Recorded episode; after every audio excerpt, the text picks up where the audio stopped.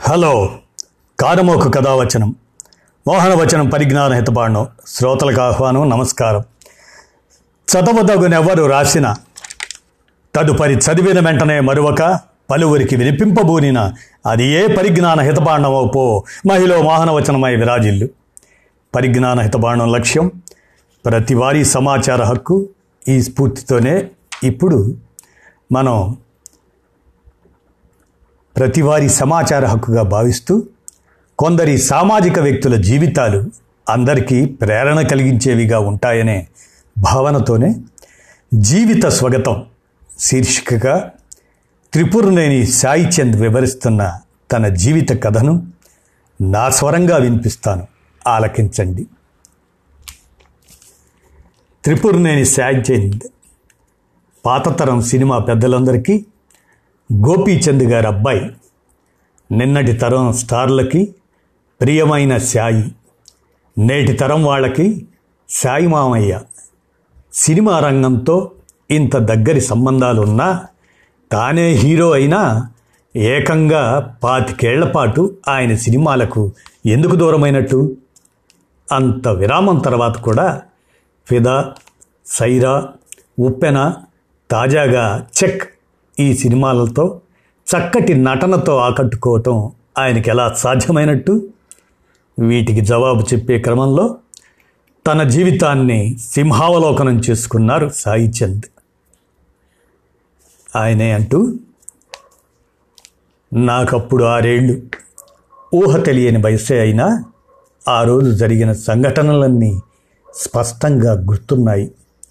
Hyderabad Narayanguda Deepak Mahal theatre దగ్గరున్న పార్కులో నేను మా చిన్నక్క ఆడుకుంటున్నాం. కాస్త చీకటి పడుతూ ఉండగా మా పని మనిషి పరిగెత్తుకుంటూ వచ్చి మీ నాన్న చచ్చిపోయింది అంది ఏడుస్తూ. చచ్చిపోవడం అంటే నాకేమీ తెలియకపోయినా అక్కతో పాటు బెక్కమొహం వేసుకొని పని మనిషి వెంట నడిచాను.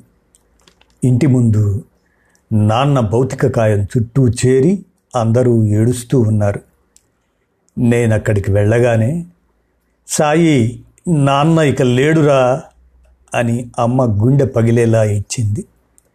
ఆ రోజు పగిలిన అమ్మ గుండె నాలుగేళ్ళ తర్వాత శాశ్వతంగా ఆగిపోయింది. ఇది జరిగింది బెజవాడలో. మా పెద్దక్కయ్య పెళ్ళి చేశారక్కడ. ఆ పనులతో అమ్మ బాగా నీరసంగా కనిపించింది. పెళ్ళికి వచ్చిన డాక్టర్లు ఆసుపత్రిలో చేరండి ఓసారి పరీక్షలు చేద్దాం అని అంటే పనులు ఉన్నాయండి రెండు మూడు రోజుల్లో చేరతా అని చెప్పింది అమ్మ. ఆ రోజు రాత్రి అమ్మ పైనే చెయ్యి వేసి నిద్రపోయాను. అర్ధరాత్రి హఠాత్తుగా మెలకు వచ్చింది నాకు. అమ్మ బాగా మూలుగుతూ ఉంది. నేను తాతయ్యని లేపాను. ఆసుపత్రికి తీసుకెళ్ళేందుకు. ఆ అర్ధరాత్రి పూట రిక్షాలు కూడా లేవు. పిన్ని వాళ్ళ ఇంట్లో కారు ఉంది కానీ వాళ్ళు దూరంలో ఎక్కడో ఉంటారు.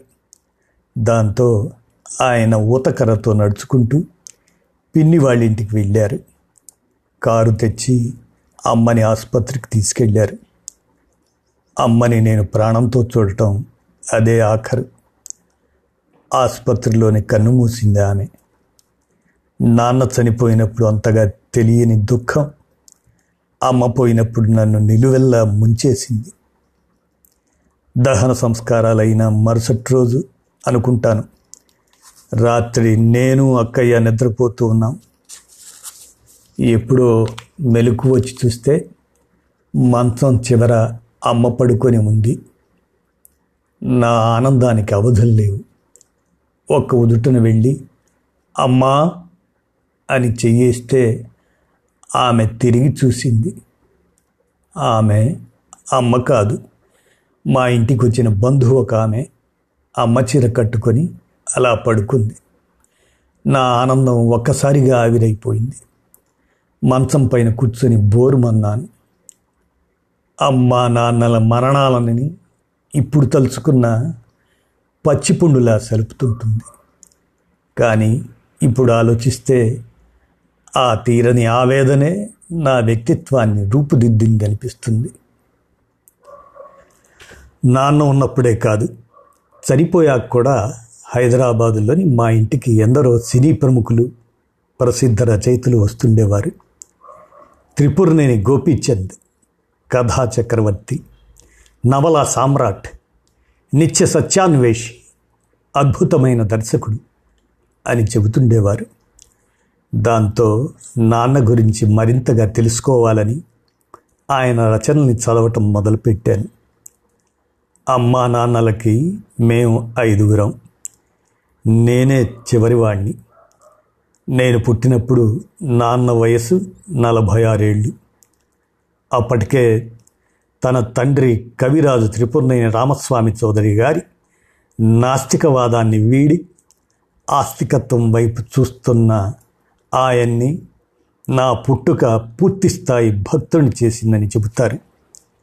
నేను పుట్టడంతోనే ఏడవకపోవడంతో అందరూ ఇక బతకననే అనుకున్నారట.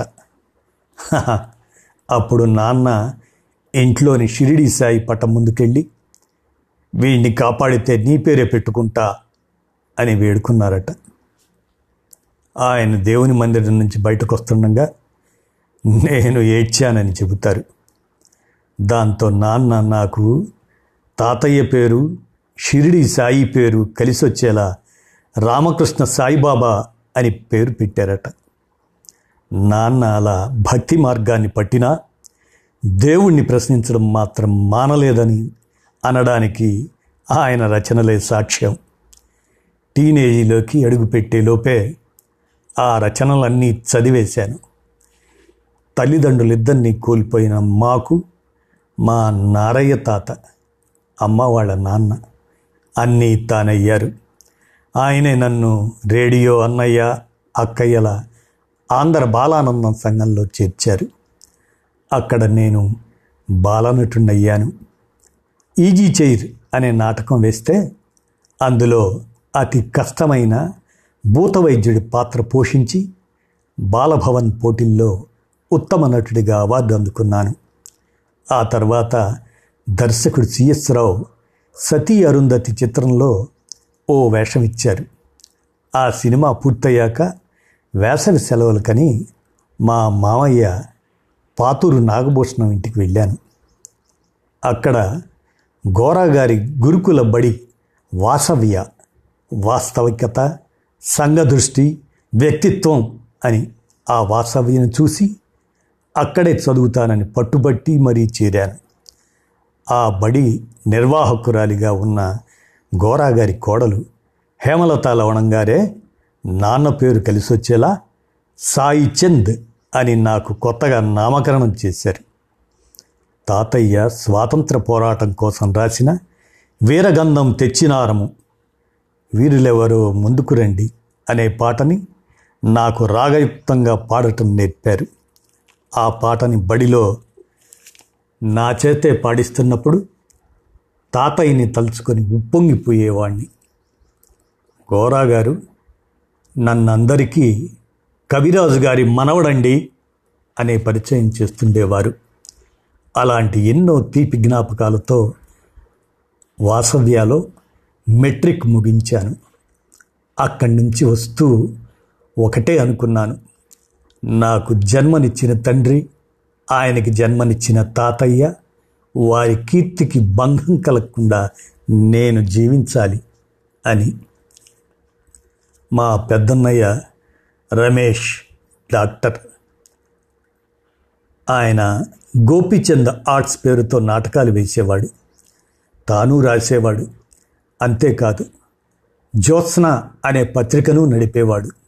అలా అన్నయ్య దగ్గరికి వస్తూ ఉన్న చిత్రకారులు చంద్ర వైకుంఠం దర్శకుడు బి. నరసింహరావులు నాకు మంచి మిత్రులయ్యారు.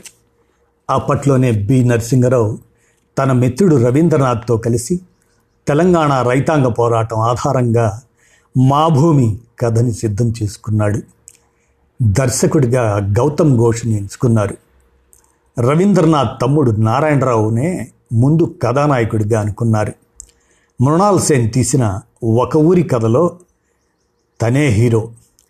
కాకపోతే ఆ సినిమా అవార్డు కార్యక్రమం కోసం చెక్ రిపబ్లిక్ దేశానికి వెళ్ళిన నారాయణరావు అక్కడ తన పాస్పోర్ట్ పోగొట్టుకోవడంతో వెంటనే తిరిగి రాలేకపోయాడు. ఈలోపు ఇక్కడ అనుకున్న షెడ్యూల్ ప్రకారం షూటింగ్ పూర్తి చేయాలని కొత్త వాళ్ళ కోసం వెతుకులాట మొదలుపెట్టారు. ఎందరిని చూసినా దర్శకుడు గౌతమ్ ఘోష్కు నచ్చలేదట. అప్పుడప్పుడు మా ఇంటికి వస్తుండే ఆర్టిస్ట్ వైకుంఠం నా పేరును సూచించడాట. దాంతో నరసింహరావు నాకు కబురు చేశాడు. నన్ను చూడగానే గౌతమ్ షర్టు విప్తావా అన్నాడు. నాకు చిరాకేసి ఎందుకు? అన్నాను. నరసింహరావు ఎంతో నచ్చ చెప్పాక విప్పాను. నన్ను తెరిపారా చూసిన గౌతమ్ కాసేపు తన గదిలోకి వెళ్ళి మళ్ళీ వచ్చి ఆర్ మై హీరో అన్నాడు. అప్పట్లో ఫక్త్ కాలేజీ కుర్రాడిగా చాలా స్టైలిష్గా ఉండే నేను ఒకనాటి తెలంగాణ రైతు బిడ్డగా కనిపించడం సాధ్యమేనా? అనిపించి భయపడ్డాను. కానీ గౌతమ్ ఘోష్ నన్ను నేను రామయ్య పాత్రగా మలుచుకోవడానికి ఎంతో సాయపడ్డాడు. ఆ సినిమా కోసం రెండేళ్ళు శ్రమించాను. రిలీజ్ అయ్యాక ఒక్క మన రాష్ట్రంలోనే కాదు దేశ విదేశాల నుంచి ప్రశంసలు అందుకున్నాను. ఆ సినిమా కమర్షియల్గాను హిట్ కావడంతో నన్ను మంచు పల్లకి చిత్రం హీరోల్లో ఒకరిగా ఎంచుకున్నారు. చిరంజీవి అందులో ప్రధాన హీరో. డ్యాన్స్ రాని నాకు స్టెప్పులు నేర్పింది కూడా అతనే రైతు సమస్యలపైన నాన్న రచనలు సంఘ సంస్కరణ పైన తాత వాదనలు చదువుతూ పెరిగినందువల్లనేమో ఆ తర్వాత కమర్షియల్ సినిమాల హీరోగా చేయడానికి మనస్కరించలేదు. ప్రజా సమస్యల్ని స్పృశించిన ఈ చరిత్ర ఏ సిరాతో ఈ చదువులు మాకొద్దు ఇటువంటి సినిమాలే చేశాను. ఓ దశలో అది కూడా రొటీన్గా అనిపించింది. దూరదర్శన్ అప్పుడప్పుడే స్పాన్సర్డ్ ప్రోగ్రామ్ పేరుతో నాణ్యమైన కార్యక్రమాన్ని నిర్మించడం మొదలుపెట్టింది. అప్పుడే కేంద్ర సాహిత్య అకాడమీ అవార్డు అందుకున్న నాన్న నవల పండిత పరమేశ్వర శాస్త్రి వీలునామాని టెలిఫిల్మ్గా తీయాలని అనిపించింది. ఆ ప్రతిపాదనతో దూరదర్శన్ సంప్రదిస్తే వెంటనే ఓకే చెప్పారు. కానీ అప్పట్లో తెలుగు సినిమా టాకీకి అరవై ఏళ్ళ సందర్భంగా దానికోసం ఒక డాక్యూ సిరీస్ చేసి పెట్టమని అడిగారు. దానికోసం తొలిసారి దర్శకుడిని అయ్యాను ఎల్వి ప్రసాద్తో మొదలుపెట్టి నాటి సినీ ప్రముఖులను ఇంటర్వ్యూ చేసి తెలుగు సినిమా చరిత్రను వివరిస్తూ నేను చేసిన సినిమా సినిమా అనే కార్యక్రమం అద్భుతమైన ఆదరణ పొందింది. ఇండియన్ మార్కెటింగ్ రీసెర్చ్ బ్యూరో సర్వేలో టాప్ రేటెడ్ కార్యక్రమంగా నిలిచింది. అది పూర్తి కాగానే నాన్నగారి నవలని టెలిఫిల్మ్గా తీశాను. గోపీచంద్ ఏ హంబుల్ కొలాసస్ పేరుతో డాక్యుమెంటరీ కూడా నిర్మించాను. అక్కడితో ఆగలేదు. నాన్నగారి కథల్ని హిందీలో గోపీచంద్కి అమర్ కహానియా అనే పేరుతో సీరియల్గా తీశాను. అప్పట్లో ఈటీవీ కోసం పాత తెలుగు చిత్రాలపైన ఓ కార్యక్రమం చేసి పెట్టమన్నారు సుమన్ గారు. అలా యాభై రెండు వారాల పాటు చేసిన ఆణిముత్యాలు కార్యక్రమం కూడా మంచి ప్రశంసలు అందుకుంది. ఆ తర్వాత పూర్తిగా డాక్యుమెంటరీలు టెలిఫిల్ములపైన దృష్టి పెట్టాను. చూస్తుండగానే పాతికేళ్ళు గడిచిపోయాయి. అది నా అరవయో పుట్టినరోజు. ఉదయం నుంచి నాకు వచ్చిన మెసేజ్ల్లో దర్శకుడు శేఖర్ కమ్ముల్ది ఉంది. తెలంగాణ బేస్డ్గా ఓ సినిమా తీస్తున్నాం. తండ్రి పాత్ర చేస్తారా? అని అడిగారు ఆయన.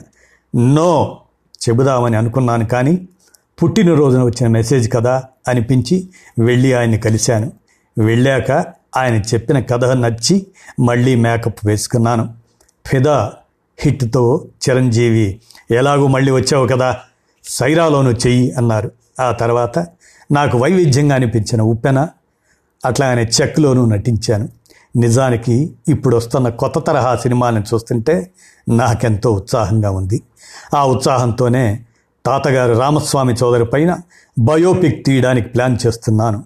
తెలుగు జాతి గర్వించే గొప్ప సినిమా అవుతుందంటే అమ్మ చనిపోయిన బాధ నన్ను చాలా రోజులు వెన్నాడింది చిన్నప్పుడు సతీ అరుంధతి సినిమాలో నటించానని చెప్పాను కదా అందులో జమున గారిని చూసి అమ్మా నన్ను విడిచి వెళ్ళిపోతున్నావా? అనే డైలాగ్ చెప్పాలి.